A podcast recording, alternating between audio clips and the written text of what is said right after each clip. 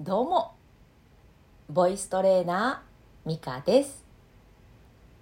この配信は身近な場面でも応用できる声の使い方をお伝えしてあなたの声のアウトプットを応援していきます。今日は顔の向きについてお話ししていきます。あなたが誰かに話しかけるとき顔の向きはどうなっていますか？例えば音声配信の収録をするときはどうなってますか？今日はデモンストレーションも交えながら顔の向きと声の関係性についてお話ししていきます。特に音声配信の収録ってスマホでされる方が多いかなと思うんですけれどスマホを持ってスマホに向かって声を出すと顔が下に向きませんか？下を向いて喋ってしまうと声にも影響が出てくるんですね。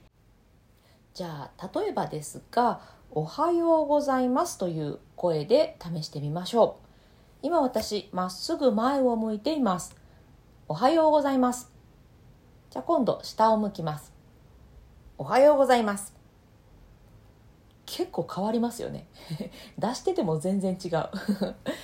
まっすぐ前を向いた方が割と声って出やすくなるのでスマホの位置を調整したりスマホは置いたまんまでもいいので顔を前に向けて喋るのがおすすめです。他にも人それぞれ姿勢が違いますよね。猫背の方もいれば反り腰の方もいれば、まあ、ピシッとまっすぐえー、した姿勢の方もいると思うんですけど姿勢によってもね声の出し方ってちょっと変わってくるのでもしかしたらちょっと上を向くことで声が出やすくなるっていう方もいると思います。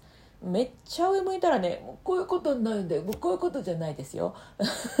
上向きすぎるわけではなくえっ、ー、とまっすぐよりも少し上を向く感じかな。そうすることでこう喉がねカッと開いて声が出やすくなるっていう方もいると思いますご自分が声を出していてどの顔の向きにすると楽に声が出せるのか喉の負担が軽くなるのかそのけその辺を 気にしながらお話しされるのをおすすめいたします。ということで今日は顔の向きと声の関係についてお話しさせていただきました。お役に立てば幸いです。スタンド FM では声に聞くメンバーシップの配信もしております。声を育てるべく結構実践的なコンテンツをお届けしております。着実に声を育てるぞという、えそういう内容でやっておりますので、興味がある方は概要欄をご覧ください。あなたの声のアウトプット応援していきます。ボイストレーナーのミカでした。バイバイ